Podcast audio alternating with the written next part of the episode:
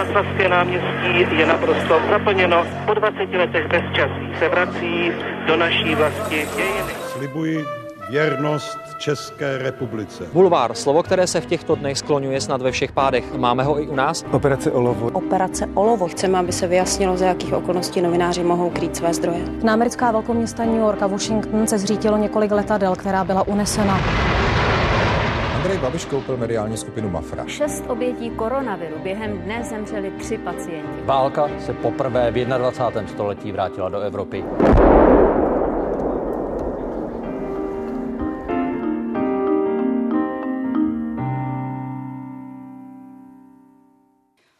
Kultuře, sportu, o médiích nebo o duši, ale nikdy povrchně. To platí pro rozhovory Petra Viziny z dob v České televizi na aktuálně i v Českém rozhlase. A nejen tam. A já mám radost, že právě tohoto novináře, hudebníka, sportovce a vystudovaného teologa teď můžu přivítat v backgroundu České televize. Dobrý den a děkuji za pozvání. Držíte adventní půst. To je dobrý nápad. Já jsem si říkal, co mi chybí nejsem si jistý, jestli ten půst vždycky musí se týkat jídla. Často se může týkat věcí, které zjišťujete, že vám trošku překáží a že byste to mohla zkusit bez nich. Tak já se zamyslím nad tím. Už první otázka je vlastně pro mě úkol. Maminka mého muže si dává adventní půst od sociálních sítí. Dokázal byste to? No, to je docela těžké, protože si myslím, že pro novináře je dobré být na sociálních sítích um, a nějakým způsobem pro ty svoje čtenáře tam něco připravit a, a zrovna um, adventa Vánoce jsou pro mě docela jako um, hezká doba, když si odečtu, to se děje v Izraeli a na Ukrajině, tak pořád je to zvláštní doba v roce. Co by si teda mohla odříct uh, třeba média česká? Wow, Hmm. To je jako samozřejmě skvělá otázka, ale nevím, kdo by jim to nařídil. A často slyším, že média obecně něco neříkají nebo nesmějí, ale myslím, že jsme v tak pestré krajině, že vlastně nemáme nikoho, kdo by jim říkal, co má dělat nebo nedělat eh, jedno médium, ale všechna média. A, myslím, že to, co se asi shodneme, že média by si měla odříct, tak to neplatí jenom pro advent, tak to je takový to, že, že možná, že, možná je to čas zastavit a přemýšlet o vlastních um, předpokladech, které nakonec formují vaše názory. Teďka um, to vidím v té debatě o Izraeli a palestincích, o Palestině. Včera jsem moderoval debatu, kde jeden z hostů odešel během debaty. Tak my, a myslel jsem si, že to bude klidná debata, kde dáme vedle sebe různá stanoviska, eh, různé pohledy ale ukázalo se, že prostě ani v tom prostředí, a tohle bylo v eh, barokním klášteře, ani tohle prostředí to úplně neumělo. Čili kdybychom uměli uh, věcně uh, nějak argumentovat, to by bylo moc fajn. Co bylo tím momentem, kvůli kterému ten člověk odešel? Myslím, a to se může jenom domnívat zvenku, že měl dojem, že dost dobře neargumentuje ve prospěch svého stanoviska, tak mám dojem, že trochu spanikařil. To byl přímo člověk, který byl součástí té debaty. To byl součástí, to nebyl. Jako, že byl, ne člověk z, div, z publika. Kdyby divák, tak samozřejmě to mě mrzí, ale mm-hmm. když odejde někdo z panelu, tak je to horší. Tak to je docela vlastně zvláštní situace, to se Zvláštní, ale... Stává. Jak na to zareagovat? Um, tak samozřejmě je dobré uh, udržet důstojnost té věci, protože ty lidi si tam přišli poslechnout uh, debatu, není to divadelní představení. A shodou okolností byl v publiku člověk, který ho mohl velmi dobře zastat a oni dva se takhle narychlo dohodli. Takže nakonec vlastně ten um, názor tam zastoupený byl. Nakonec ta a pokračoval byste i bez něj? Musel bych. Eh, mně nepřijde to chytré skončit v tu chvíli, kdy mm-hmm. ten člověk odejde. Konec konců i v televizi, v televizi jsme viděli debaty, kde bylo hm, prázdná židle eh, nebo křeslo, i když ten člověk byl pozvaný. Takže byste pokračoval i bez něj případně? Jo, mm, tak ti hosté byli tři. Mm-hmm. Tak jenom by mi chybělo, eh, kvůli tomu se debaty dělají, že vlastně nemáte dva lidi se stejným názorem a ideálně, když umí svoji pozici vyargumentovat. Tak... A měl byste pak pocit, že vy musíte možná trochu zastávat ty argumenty, které byste od toho člověka očekával? Jednoznačně. Jednoznačně musíte to vákuum, které tam najednou vznikne, tak musíte nějakým způsobem vyplnit. A moderátor v tom smyslu je ten ďáblův advokát, který zkouší uh, ty myšlenky, jestli vydrží tu oponenturu. Já ještě, než se posuneme dál, tak musím udělat jednu věc. Já se musím aspoň pokusit pro naše posluchače vyjmenovat, čím vším jste a byl jste, protože uh, já se na to takhle dlouze chystám, protože je to úžasně jako výživný a bohatý seznam, tak já to aspoň zkusím. Tak, redaktor, moderátor, později vedoucí kulturní redakce České televize, moderátor podcastového pořadu Na dotek, autor rozhlasových pořadů, kdy si jste psal taky do Lidovek, hospodářek, Respektu i Reflexu, komentátor, spisovatel, sportovec, hudebník, bubeník, vystudovaný teolog, bývalý učitel a teď mimo jiné šéf redaktor časopisu Kvartal. Na něco jsem zapomněla. Ne, já všude říkám, že jsem jenom novinář. A tohle samozřejmě svědčí o tom, že se dobře připravujete. Děkuji. Já jsem si spíš říkala, jak se to všechno dá stihnout. Když na to máte dost času? Jak si ho člověk ale udělá? Kde člověk ve svém životě najde ten čas, aby ho měl na ty věci? Rozumím. Mm, tak třeba teologie je vlastně uh, něco, co mně přišlo dobré připojit k tomu životaběhu už jakoby uzralého člověka. Že zrovna teologie se dá mm. studovat dobře i na stará kolena, protože tam sto let nehraje žádnou roli, tak, eh, tak máte dojem, že, že vlastně nemusíte být zrovna mladý, když začínáte studovat, protože to se všechno eh, tak nějak koresponduje s vaším životem. No a je novinařina dobrou průpravou pro studium teologie, třeba pro udržování nějaké jako mentální kapacity? Myslím, že eh, to dobře spolu koresponduje, mm-hmm. protože novinařina dneska hlavně je rychlá a je založená na nějakém svěžném úsudku. A teologie je zajímavá, protože vám ukazuje nějaké struktury, eh, které jsou tady jako dávné a nějakým způsobem se stejně jako ukazují i v té přítomnosti, ale mm, myslím, že v tom teologickém světě se ta pohotovost může někdy hodit a v tom novinářském světě se někdy může hodit že něco trochu víte o nějakém oboru, aspoň o jednom, něco pořádně. Však to víte, že novináři, když mají, když mají vystudovaná práva třeba, nebo mm. nějaký jako specifický obor, tak pak mají nějakou agendu svoji, kterou, kterou prostě mm, potom, když je to médium dost velké a dá těm lidem prostor, tak mají nějakou kompetenci. Hmm. Nicméně právě v těch médiích se často stává, že tím, jak se neustále lidé věnují té aktuální agendě, tomu novému, co přichází, tak vlastně to, co zůstává starším, jako ztrácí hodnotu pro ty novináře vlastně ta starší informace tu hodnotu už jako nemá. Zatímco v té teologii je to možná trochu naopak. Eh, to úplně, myslím, že nakonec to najdete, že, že vlastně si budete pamatovat, když se věnujete hm, třeba politice, tak si budete pamatovat zlomové body nultých mm-hmm. let, desátých, dvacátých let a jednou se vám to bude hodit, když máte dobrou paměť, budete umět uh, nacházet dobré paralely. Když někdo řekne, jsem první, kdo to udělal, tak vy mu připomenete, že první není. Čili myslím, že ty věci ani v té rychlé agendě, agendě se nestrácí. Mm. Vy jste ve své knize Znamení neznámého, kterou jste napsal se spisovatelem Janem Němcem, napsal o hledání plnosti života. Je to všechno, co jsem vyjmenovala, to, co vás naplňuje? Já myslím, že plný život může vést člověk, který dělá jenom jednu věc, dělá ji pořádně a je to třeba malá věc. Je to uh, řemeslo uh, třeba, nebo je to věc, která vlastně je velmi neokázala, může být často skrytá. A že ta plnost je, že se v tom vy najdete, jste, jste, jste v tom vyspokojení a tak nějak s vámi souvisí. Takže na množství zájmů nezáleží. To si myslím, že množství zájmu může být i přitěžující okolnost, protože neděláte nic pořádně, skáčete z jednoho na druhé, tak mám dojem, že ještě snažím se vybavit eh, vlastně, proč jsem to psal. Psal jsem to v souvislosti s lidmi, kteří v té knize vystupují.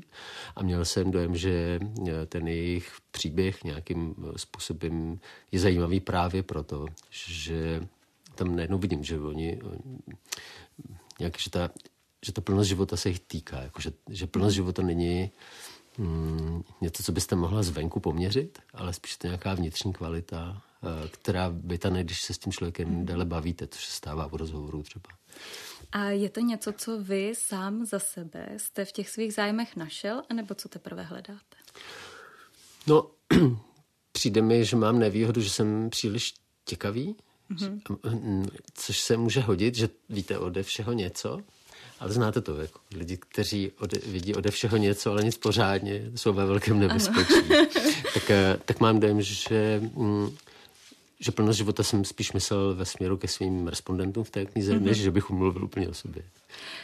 Vy jste mi přinesl ten časopis Kvartál, o kterém už jsme mluvili. A vy tady v České televizi jste pracoval v kulturní redakci, psal jste o kultuře a teď naopak jste mi přivezl ten Kvartál, což je vlastně eh, časopis kulturní obce, kde naopak se píše, aby jsme ten kruh uzavřeli, o televizi. tak um, co je, ta, eh, co je ten kulturní pohled na tu televizi? Co vlastně z toho um, opačného konce, z toho kulturního, když se podívá na tu televizi, tak co ta televize vlastně je? Já myslím, že pro uh to je, ten časopis je Galerie hlavního města Prahy, což je galerie, kterou si město zřizuje, stojí o to, aby, aby byla kvalitní a nějakým způsobem fungovala dobře, tak ten časopis patří k určité velkorysosti našeho hlavního města. A já v tomhle posledním čísle popisuju svoje zkušenosti z televize z jednoho prostého důvodu. To není, že bych si pofňukával na svět médií, ale ten první důvod je, že média jsou velmi důležitá pro umění. Že, mm-hmm. že, že nějaká systematická reflexe toho, co děláte, aby to bylo v té společnosti vidět, je podstatná. A není to nutně jenom marketingový nástroj. Uh, je to jenom jako přítomnost té veřejné rozpravy, že někdo dělá něco, co není tak úplně jasně jako rozumět tomu, co to je na první pohled. A, a to myslím, že to umění je, že v tomto, v tomto je umění komplikované. Mm-hmm. Že vlastně vyžaduje nějaké osobní ručení a nějaké vysvětlování, což z něj dělá e, v té třeba spravodajské agendě jako problematický moment, protože když víte, že se někde srazily vlaky, víte, že někde prostě obec má nějaké potíže s rozpočtem, z toho se dá dobře mm, natočit reportáž a taky není moc eh, důvodu, proč to vysvětlovat, že to v té televizi má být. Na první pohled je to událost. Na první pohled je to událost. Jasně. Ale eh, v tom uměleckém světě to, co je nebo není událost, do jisté míry byste mě musela věřit, kdybych já byl ten redaktor, že, já, že jsem nepodlehl nějakým svým zálibám nebo koníčkům. To je taková ta hlavní parodie, že to jsou lidi, kteří mají nějaké koníčky, jsou takové mm-hmm. umělecké zaměření, chodí rádi do kina nebo do divadla a pak nám se nosí to, do čeho se zamilovali. Což si myslím, že je úplná jako karikatura té věci, neobstojí to, ale součást těch jako nějakých stereotypů pořád vidíme kolem sebe. Zažil jsem je i já v redakcích. No a měl jste někdy vy pocit, nebo sám u sebe jste měl někdy pocit, že uh, vlastně jako přinášíte nějaké téma, které přinášíte hlavně proto, že vám se líbí? No, tak to, to je první asi věc, kterou si musíte uh, sám vyjasnit. Um, to, že se líbí vám. Představte si, že byste takhle pracoval v politickém spravodajství. že byste eh, prostě byl, líbila by se vám tahle ten druh politiky nebo tohle zaměření mm-hmm. a tím pádem byste, to prostě je nemyslitelné. A to myslím, že je úplně stejně nemyslitelné to i v tomhle oboru. Je nemyslitelné, že to, s čím jste nějak jako spojen osobně, ať už tím, že se vám to líbí, nebo že znáte ty tvůrce, mm-hmm. to myslím, že to je první věc, kterou se musíte odnaučit samozřejmě. Ale neznamená to, že k tomu... e, Neznamená to, že, jako, že tady kreslím takový nutně objektivní pohled, jako, že to, že mm-hmm. vy, vy někdo jste a máte nějaké preference, že tam nehraje roli. To určitě jo, ale to jsem se totiž zrovna chtěla zeptat, jo, že vlastně v politice to vyvažování je jednoduchý. Mám hmm. tam politika nějaké vládní strany, tak oslovím i nějakého opozičního politika, abych měla vyváženou reportáž. Jak se vyvažuje v kultuře? No, uh samozřejmě ten objektivizující způsob je, že si uděláte tabulky a tam bude napsáno tanec, výtvarné umění, hudba a e, potřebujete ty čárky, aby, abych tam nebyl moc v jednom políčku. Že tu kulturu nadspem do těch byrokratických tabulek. A... Tak, to je, to je trošku pozitivistický. Ale, ale vy se ptáte na něco jiného. Vy se ptáte vlastně, jakým způsobem argumentovat, aby to byla ta událost, aby to bylo relevantní, mm-hmm. aby bylo jasné, že to je relevantní. A podle mého soudu eh, je to něco, k čemu musíte to prostředí kultivovat, je to setrvalá dlouhodobá práce. Jo, že vlastně že vedoucí těch redakcí eh, věří, že ten člověk, který jim to představuje, je nějaký úleťák, který mm, prostě nemá nějaký vnitřní pravidla mm-hmm. a nosí jim tam věci jenom proto, že se do toho zamiloval nebo že mu někdo nabulíkoval, že to je skvělé. Ale že to je dospělý člověk, který nějakým způsobem umí dávat věci do kontextu a umí hlavně, a to, je, a to tam píšu, že to mm, v tomhle textu v kvartálu, že to je eh, velmi velký nárok na pozici toho redaktora, který pak tu reportáž dělá, protože při vší úctě udělat eh, reportáž o tom, že někdo něco neschválil, není tak úplně těžké, ale, eh, ale udělat reportáž o výstavě nebo o knize pak, když jenom neopíšete to, co je na té knize na obalu, hmm. nebo ne, neopíšete ty, eh, to, co se píše na výstavě u těch, u těch popisků, tak to je těžká věc, protože vy, vy zacházíte s něčím, co není úplně jednoznačně uchopitelné, co, co se prostě hmm. nedá eh, v krátkých větách uchopit, ale vy to v těch krátkých větách stejně musíte, musíte napsat. Hmm. A to je na tom možná pro mě to zajímavé. Mm, s tím mě zajímá vlastně ještě jedna věc, s tím obhajováním vlastně toho, co lidi možná i zajímá a nezajímá. Tak vlastně třeba řekněme v nějakých 90. letech, tak třeba Karla Gota nebo Luci Bílou znal prostě úplně každý. A teďka bude nějaká skupina No, tak chtěla jsem říct třeba zrní, ale zrovna to už je vlastně taky docela jako populární, tak nevím, jestli je to dobrý, mhm. dobrý příklad. Ale řekněme, že bude prostě známá jenom v nějaké jako užší skupině jakoby lidí. Tak hmm. jak se jako jak se dá jakoby vyhodnotit, jestli je to událost hodná hmm. té pozornosti? Jo, to je skvělá otázka. Vy jste zmínila totiž aspekt, kolik lidí to bude zajímat jestli se nedíváte na něčí koníček. Eh, že redaktor má privátní koníček a protože má privilegovaný přístup do médií, tak my se na ten koníček musíme dívat. Eh, eh, to je docela dobrá metoda postupování analogiemi a nějakým referenčním bodem, že vlastně, a to myslím, že se ve všem psaní i točení člověk snaží, že vlastně já vás musím přesvědčit nějakým způsobem, který není čistě můj subjektivní, ale musím se taky odvolat na, na vaši zkušenost, musím, vás, musím vám něco představit a doufat, že vás to zaujme. Ale to je moje práce, že vlastně já to musím udělat tak, aby byste si řekla, to jsem neznala, tohle malíře jsem neznala, a to, to je, jsou fakt zajímavé obrázky. A to mě nenapadlo, že je to takhle. A to myslím, že to je to vítězství. Mm-hmm. Jakože člověk bez předporozumění najednou se mu před očima otvírá něco, co on by jinak neznal, nebýt toho média. A to si myslím, že jako to je ten kyslík nějaký, nebo který to má dávat.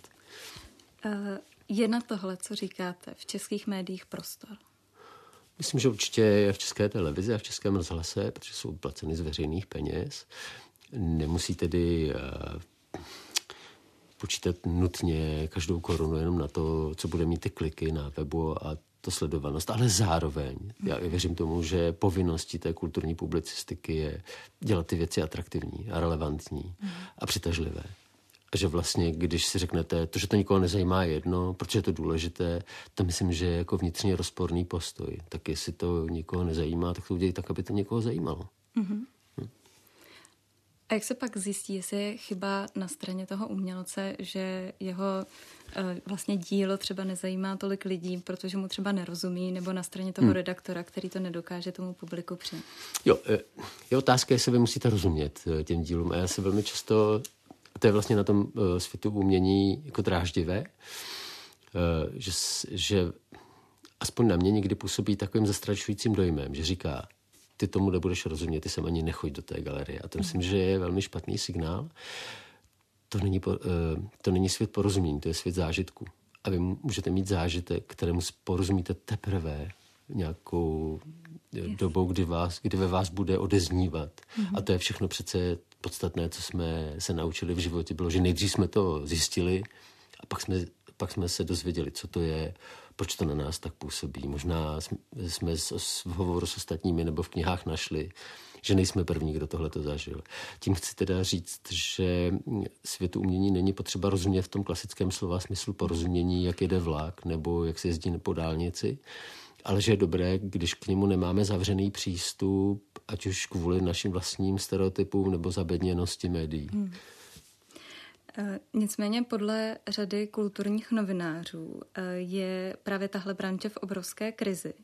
Vydavatelské domy vyhrazují kulturním rubrikám čím dál méně prostoru. Někdy v novinách je to i méně než jediná strana. Filmoví tvůrci na premiéry často zvou raději než nějaké kulturní redaktory, um, influencery. Eh, čím to je? No, nevím, čím to je, ale v téhle debatě mi chybí jedna důležitá otázka. Jak by měli kulturní novináři dělat svoji práci tak, aby byla chtěná, aby byla potřebná, aby mm-hmm. si mhm. všichni řekli, že když to nebudeme mít, tak nám něco podstatného chybí. To v téhle debatě moc není. A já vlastně, já rozumím těm stezkům, ale média se jako mění, Mm-hmm. S tím nic nenaděláme, že dneska už prostě neexistují velké redakce v těch klasických médiích, jako jsou třeba tištěné noviny ale pro mě zajímavější debata, kde kulturní novináři se baví o tom, jak, čím je ta jejich práce relevantní, jak to dělat tak, aby to bylo přitažlivé, aby si v těch médiích řekli, no tohle tady musíme mít, protože když to tady nemáme, tak nám chybí nějaký výsek reality. Vy musí být kulturní novinář taky trochu umělec. No, to je asi trošku, to je trochu nadnesené. Mně stačí, když je asi poctivý a, a trošku přemýšlí o té práci. Teď neříkám, že tohle splňuju. Jenom jako vím, že to, že to existuje, tyhle ty požadavky a že jsou rozumné. Eh, když Zbyněk Vlasák odcházel ze salonu práva, tak mimo jiné řekl, eh, nemyslím si, že je kulturní novinařina v krizi po stránce obsahové. Nikdy tady nevznikalo tolik dobrých textů o kultuře od tak mladých autorů a autorek jako v posledních pěti letech, pěti deseti letech. Problém je, že jich teď bude kvůli neúnosným materiálním podmínkám naopak rychle ubývat tím souhlasíte? Určitě s tím souhlasím. Zbyněk ví, o čem mluví. On vedl opravdu podle mě nejlepší novinovou kulturní přílohu, která tady eh, na trhu je. Mě v tomhle smyslu zajímá samozřejmě, jak vypadá to, čemu říkáme kultura, což je my tím myslíme většinou umění. My tím nemyslíme kulturu, třeba mm-hmm. kulturu jazyka nebo mm-hmm. tak. Čili jak, jak vypadá umění v těch velkých médiích, třeba jako Česká televize nebo Český rozhlas, myslím, že jako, uh, bychom měli být velmi kritičtí, velmi nároční, ale taky vděční, když, když se to povede. Jako, že to není mm-hmm. samozřejmost, že tahle velká média z, z veřejných prostředků prostě to, čemu říkáme takzvaně kultura, redaktora uh, dělají dobře. Uh, bývalý šéf redaktor ČT24 říkával, no my máme salát a musíme ho dělat tak přitažlivý, jako by to byl pivtek, když mluvil o porovnání s komerčními televizemi, tak myslím, že uh, ta kulturní žurnalistika v, v tomhle na tom je podobně, že vlastně by měla nějakým způsobem pořád jako přemýšlet, jak být relevantní, ale přitom nebýt populistická, mm. nenadbíhat, neskákat po celebritách, protože to je, jako když se bavíme o umění a kultuře, mm. tak to jsou skoro protimluvy. Že? Kdy jste naposledy viděl něco krásného? No, eh, jedno takové staré pořekadlo, že krása je v očích toho, kdo se dívá. A, a myslím, že to hodně je, že se ptáte vlastně na moje naladění, jestli, jestli, jestli dokážu zpomalit. Mm-hmm. Um, když si vezmeme třeba tenhle časopis Kvartál, tak uh, to myslím, že je tam spousta věcí, které by se vám mohly líbit. Tam je třeba, je tam uh, reportáž, když jsem byl za Krištofem Kinderou, který připravuje takový les lamp a pouličního osvětlení na Dvorecký most, který vlastně mhm. tady od Kavčích hor uh, se staví. Mm-hmm. A Krištof tam bude mít takové lampy, které se stavují ze svítidel, která se dováží z celého světa různého stáří a on k ním dělá takové stonky, dříky, vypadá to trochu jako takový skutečný les. Já myslím, že to je krásná věc, že to je jako krásné.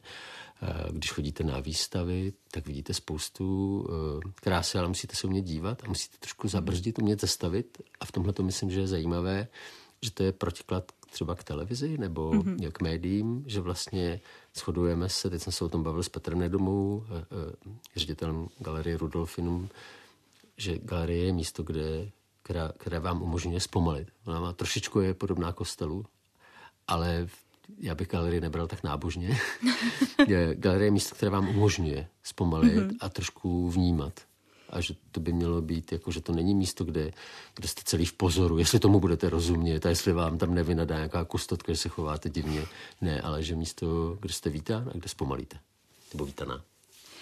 Mě to vlastně jako hrozně fascinuje, to prolínání nějakých světů jako ve vašem životě. Na jednu stranu ta teologie, kultura, hudba, to jsou věci, eh, které já mám třeba spojené s nějakým právě tím přesahem.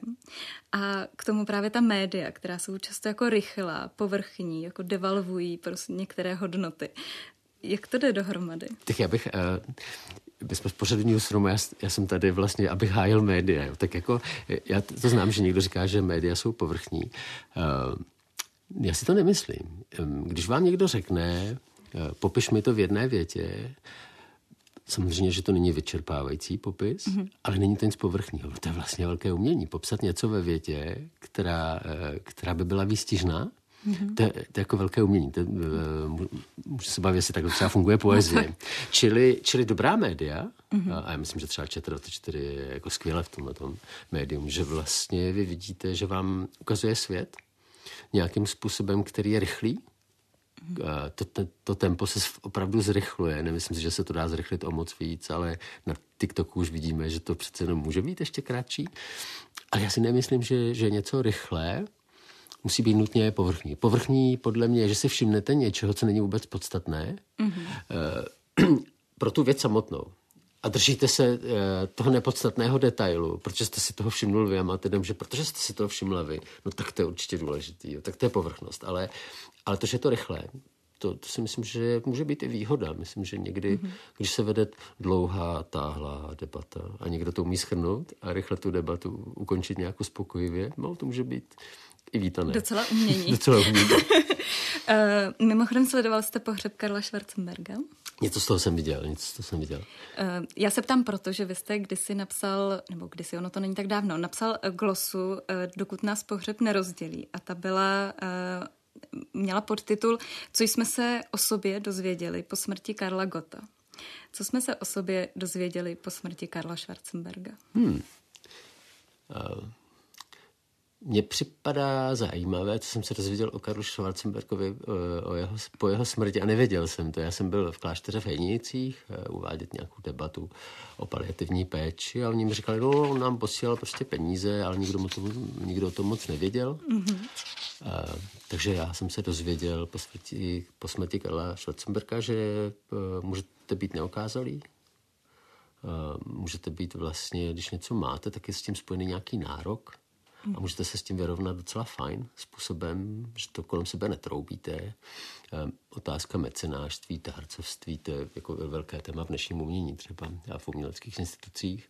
Čili to, myslím, že ty, že ty oslavy byly náležité, komu čest, tomu čest, ale tenhle ten detail z těch hranic, eh, ten se mi líbil, že to nikdo nevěděl, on to sám nikdy jako nevyprávěl a způsob, kterým, kterým prostě eh, občas někde někomu dal peníze, aniž se to vědělo, to je, to je moc sympatické a na to člověk nemusí být jako rozpočet, jako býval Karl mm. Schwarzenberg. Um, já se ještě vrátím trošku k tomu protikladu, o kterém jsem se zmiňovala a který vy jste trošku rozporoval, ale přeci jenom, protože já tam vlastně cítím ještě jednu věc, která uh, mě vlastně trošku nesedí dohromady. Jo, protože já třeba za nějaké jako křesťanské hodnoty třeba vnímám slušnost, mírnost, hmm. odpuštění. A jak jde tohle dohromady právě jako s žurnalistikou, protože tam je to učení často jako úplně opačné, to být asertivní, drát se o slovo, respondentovi jako nic neodpustit. Hmm. No, no záleží, jak si tu situaci postavíte. Tak třeba když uh, je to rozhovor, uh, kde ten novinář tomu respondentovi nic neodpustí v tom smyslu, že mu neodpustí vyhýbání se, tak přece smyslem toho rozhovoru je, abych já, jako ten, kdo je divák, nebo kdo to ještě platí navíc, když je to koncesionář České televize nebo Českého rozhlasu, tak já chci, aby z, z mých peněz uh, se financovalo něco, co mi zjistí pravdu o těch lidech, jaká ta pravda je. A já teď nemyslím takové to osobní nasupení, taková, mm-hmm. ta, mm, taková ta hra, jako že čím budete vypadat přísněji a budete mít takový ten přísnější tón, tak tím je to lepší. To si vůbec nemyslím, že to tak je. A je vidět, že třeba generační posun tady je, že vlastně tenhle ten um, druh téhle žurnalistiky už trošku odezněl, který byl populární, taková ta naštvaná domovnice. Mm. Ale mm, když se prostě Daniela Drtinová ptá desetkrát, myslím, že to byl Jeroným Tejc. Ne, byl to Michal Hašek. Byl to Michal Hašek. Michal Hašek, že jestli byli na hradě po volbách a on, on říkal pořád ne, ne, ne, ale ona už věděla, že ano. Tak to bylo v jistém smyslu, kdybychom drželi ty kódy slušnosti, tak to bylo neslušné, protože on jí řekl ne, tak mm-hmm. um, jenomže, že, jenomže takhle jednoduché to nebylo, my jsme se dozvěděli pravdu. Čili slušnost je... Mm, Takže slušnost vůči divákovi. Myslím, že to sluš, jako slušnost je velmi... To je zvyková věc. Co je mhm. slušné ve společnosti, to, to se různě liší, ale eh, být pravdivý nebo věcný, to si myslím, že jsou hodnoty, které eh, nějakým způsobem se na nich shodneme určitě. Eh, neodpustit znamená něco jiného ve vztahu, neodpustit mm-hmm. nějaké provinění, ale neodpustit tomu člověku, že třeba utíká a připomenout mu to je naprosto v pořádku, to patří k tomu řemeslu a není to nic osobního přece. To je pravda. Nicméně um, je v dnešní době v Česku víra pro novináře přítěží? Wow, vy kladete otázky. uh, Já jsem se několikrát setkal s tím, že lidi, naposled to byl David Eben, eh, který je hudebník, vyrůstal ve věřící rodině s Markem a s Krištofem, ty tři bratři, prostě o tom nechtěl mluvit. A je mhm. velmi... Mně vlastně jsou sympatičtí lidi, kteří o své víře moc neřeční, mhm. protože mají takovou představu, Ehm, že, že vlastně to jsou věci, které jsou trošku intimní, ale zároveň příliš vzácné na to, než aby se z nich stala politická agenda nebo mm, takové veřejné téma. Ale mám, ve svém okolí vidím novináře, kteří prostě v neděli jdou do kostela eh, a v, během týdne dělají dobrou práci, a, nebo do synagogy, nebo tak. A, a mám dojem, že to je celkem běžná věc. A, mm, u nás se říká že žijeme v postsekulární době, mm-hmm. že se objevují ty příběhy těch velkých náboženství a ta náboženská vyprávění i v tom veřejném prostoru, že už to není něco, před čím bychom spanikařili. Mm-hmm. A je důležité možná i komédia, eh, abychom s tím počítali, že prostě a my vidíme to ve Spojených státech, že to je možná běžnější, že tam ta agenda náboženská se v té politice hodně uh, ukazuje. Otázka na Blízkém východě taky to není součást uh, toho problému, to, ty mezináboženské vztahy, ale včera jsme se na debatě shodli, že to ani není primárně náboženská věc. Uh, tak mám dojem, že to není zase taková zvláštnost. A kromě toho já vůbec nedělím lidi na věřící a nevěřící. Teda mně to připadá, že to o sobě říkáte hrozně málo, když řeknete, já jsem věřící nebo já mm-hmm. jsem mhm. nevěřící. Většinou, když si promluvíte s někým, kdo se deklaruje jako nevěřící, tak vidíte najednou, že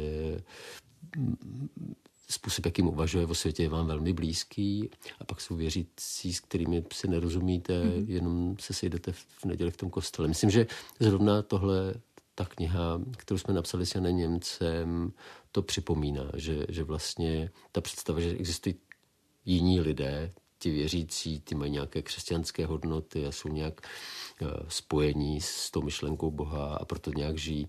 To myslím, že uh, takhle úplně to rozdělené ve společnosti není. Dokonce jsem na Slovensku jsem zaznamenal debatu, jestli nevěřící mohou být taky morální, jako, protože když, když se nebojí Boha, že, mm-hmm, že mm-hmm. to je takové velké téma. No, kde se ta morálka bere? Vlastně? Tak, to je, to je velké téma, samozřejmě ve filozofii a v teologii, ale takhle naivní snad nejsme, že bychom si mysleli, že lidi, kteří jsou takzvaně nevěřící nemají žádnou morálku. To myslím, že tak, takhle svět ne, ne, ne, nefunguje. Eh, vy jste se ve své diplomové práci věnoval morálním a etickým aspektům veřejného dialogu.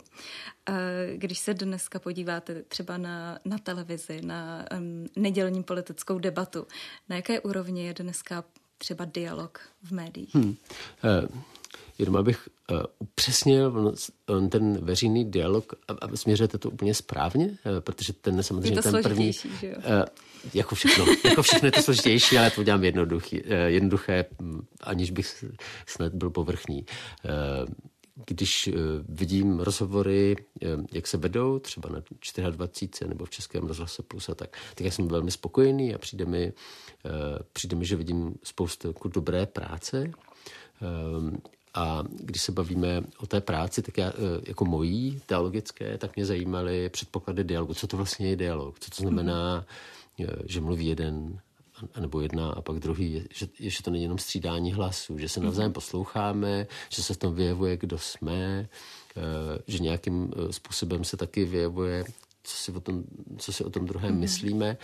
A vlastně mně přijde, že eh, to, co vidím na obrazovkách nebo slyším v rádiu, se mně moc líbí. Jako musím říct, že eh, jsem velký fanoušek. Jako já, nadávání na média mám moc rád, ale z dobrých důvodů. A tohle nepatří, mm-hmm. nepatří k ním, že bychom tady neuměli eh, jakoby, obecně, že by se nevědělo, co je dobrý rozhovor. Myslím, že dokonce čím dál víc se ukazuje, že lidi přitahuje, když si lidi povídají. Hmm. Že v tom je něco, cítíme že, my cítíme, že nám to trošku uniklo v minulosti a že znova to zažívá takovou renesanci. Vidíte Čestmíra Strakatého, jak je populární, vidíte lidi, kteří se živí eh, rozhovory. Mm-hmm.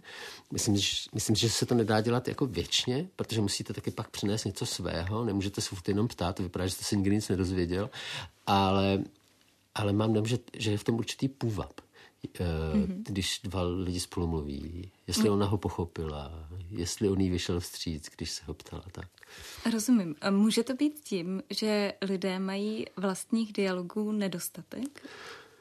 Myslím, že být dialogický uh, vůbec není jednoduché, mm-hmm. že někdy, když si sednete do kavárny a budete poslouchat, jak se lidi baví, že někdy to je takový to, počkáte, až ten druhý udělá tečku a pak tam hnedka vy tím monologem. Ale já Ale jsem já si myslím. Tak, přesně, přesně. A to, um, tímhle se člověk někdy baví, ale myslím, že to, že to je dost přesné. Jako, že, že vlastně ten dialog je, že ve chvilku uh, jeden takový jako starý obraz, že dva lidi se koukají stejným směrem a, a baví se o tom, co je před nimi. Mm-hmm. To je ten jako, jak se tam říká v té filozofii, ten Aristoteles dialog prostě, že dva lidi se koukají stejným směrem a říkají, a jeví si ti to taky tak, vidíš to takhle? A to je mhm. to, co zažijete třeba po návštěvě galerie nebo filmu. Když mm-hmm. se pak bavíte a říkáte, a to rozuměl jsi tomu taky tak? Ale já jsem se chápala, že to je nějak mm-hmm. jinak. Tak to jsou vlastně, jako, eh, to myslím, že je přítomné a že to má určitý půvab a proto to lidi vyhledávají. Vlastně jsem docela, mě překvapilo, když vidím třeba, že podcasty, technologické podcasty, mm-hmm mají třeba hodinu a půl nebo dvě a půl hodiny. To jak vlastně úplně to vysvětluju tak, že lidi, kteří mají práci u počítače, se k tomu pouštějí. Uh-huh. Můžou u toho dělat ještě něco jiného, ale že to vlastně je přitažlivý na jednou jako formát dialogický. Takže důležitý je ten společný zážitek. Může tím um, společným zážitkem uh, být třeba sport? No jejda. Sport je, um, sport je společný zážitek, jako, já nevím, jestli jste byl někdy na fotbale fandit nebo na hokej. To je jako, to myslím, že jako skoro to nemá obdobu. Jo? Mm-hmm. Že by legálně mohl někdo takhle na někoho křičet společně s ostatními, kteří křičí taky na ty hráče.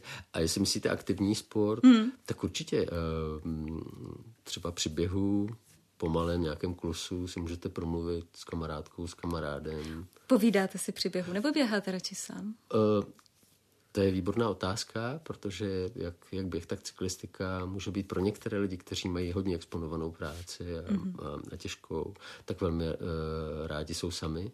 A já mám třeba tohle rád, že mně vlastně přijde, že uh, běžet já nevím, 30 kilometrů a povídat si s kamarádem je lepší, než sedět v hospodě, protože to je na mě mm-hmm. trošku moc statická věc. A můžete si toho spoustu říct a ještě u toho... Musíte mít ale specifické kamarády.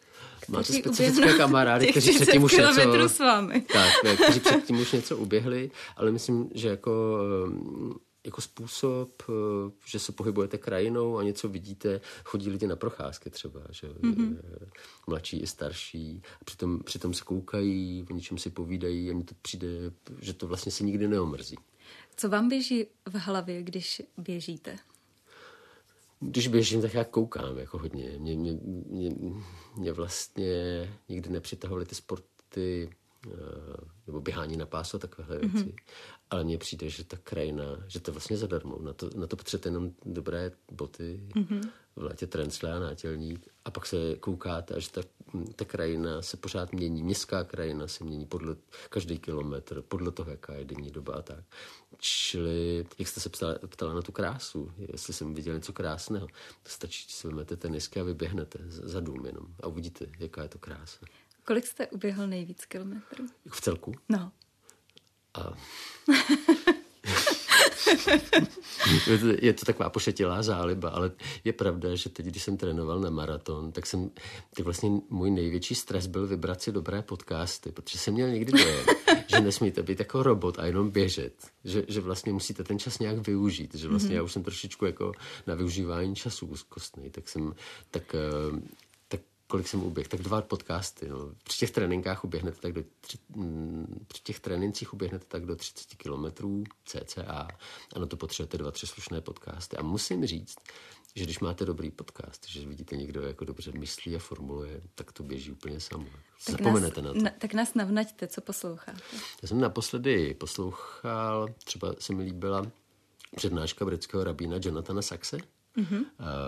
který byl na univerzitě, kde kdysi vystudoval a mně se líbilo, že mluvil jednoduše, že mm-hmm. vlastně vy můžete, když jste tak dobrý teolog jako on, tak jako můžete mluvit nějak vznosně, vznešeně a můžete prostě být tak jako vě, tak vědecky jako obtížen a on, on vlastně eh, ty jeho přednášky byly jako skvělé. On, Jonathan Sachs už nežije, ale myslím, že byl velmi důležitou veřejnou postavou a pro mě tímhle tím byl zajímavý, že dokáže poměrně složité věci říkat jednoduše. To vlastně jsme mm-hmm. zase u těch médií. Mm-hmm.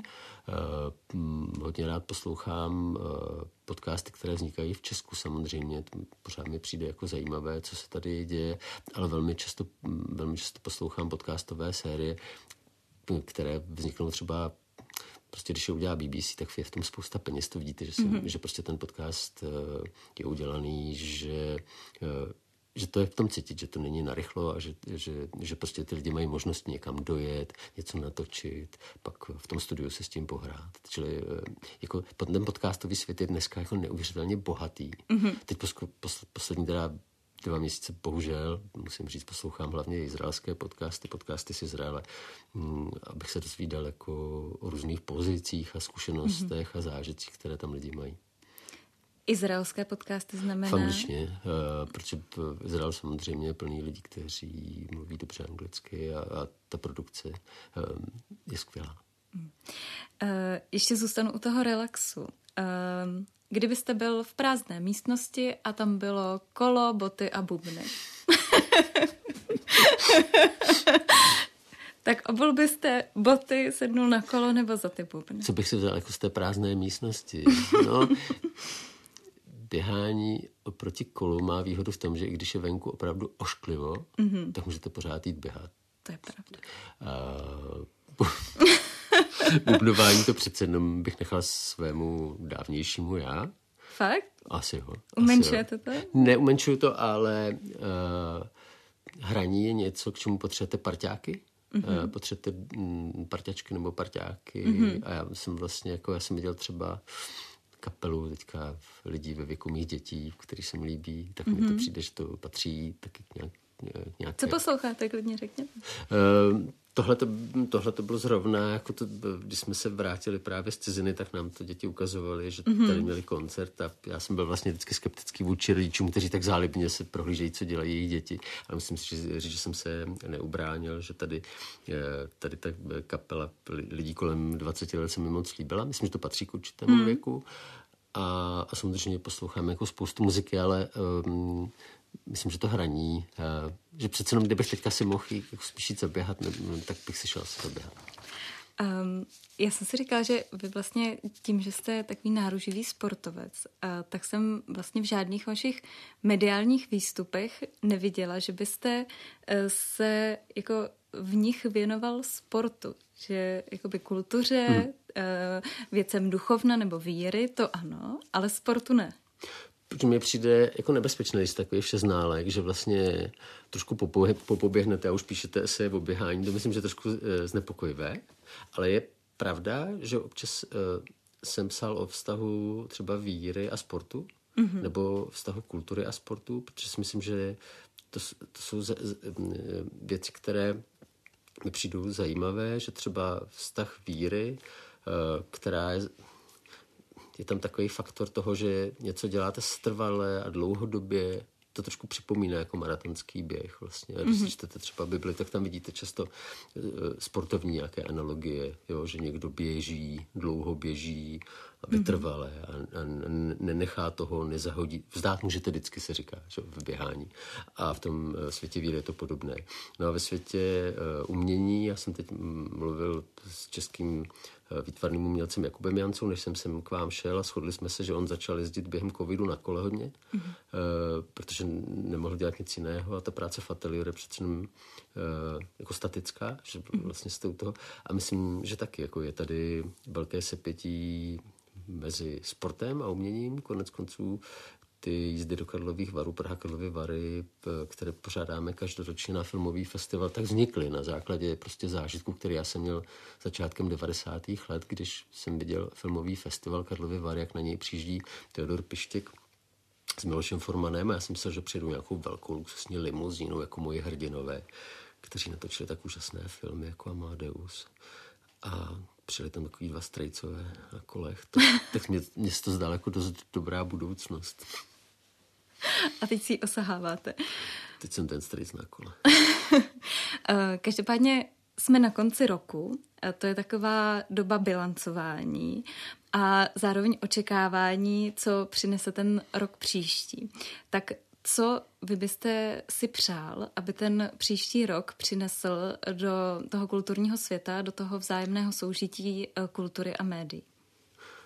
Um, přišlo by mi fajn, kdybychom se naučili, že jako obě strany, vlastně svět médií i svět kultury, eh, že navzájem je žádoucí nějaká symbioza, eh, že ten svět kultury není jenom svět fančmekrů, lidí bohatých, eh, lidí z měst, kteří jsou takový vybíraví, ale že to je prostě něco, co sdílíme všichni, že to je věc, která je obecná, ať už žijeme kdekoliv, že to není věc, které musíte nutně rozumět, mm-hmm. která je jenom pro zasvěcence a, a z toho světa umění, že zkrátka není povrchní věc, že způsob, jak uchopit věci ve spravodajství, třeba z kultury, je, je nesmírně důležitý a je nesmírně náročný, že na to nestačí být jenom fanoušek kultury, že musíte být opravdu dobrý novinář a že možná, že by bylo fajn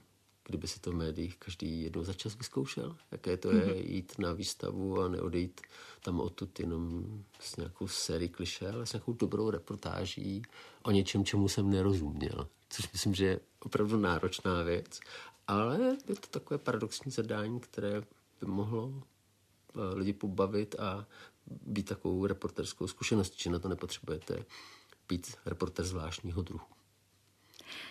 Já děkuji, že jste doposlouchali až sem a především děkuji Petru Vizinovi, že si na nás dneska udělal čas a přejme tedy médiím do roku 2024, aby nacházela i to, čemu nerozumí. Moc děkuji za pozvání. A loučí se i Anna Martincová.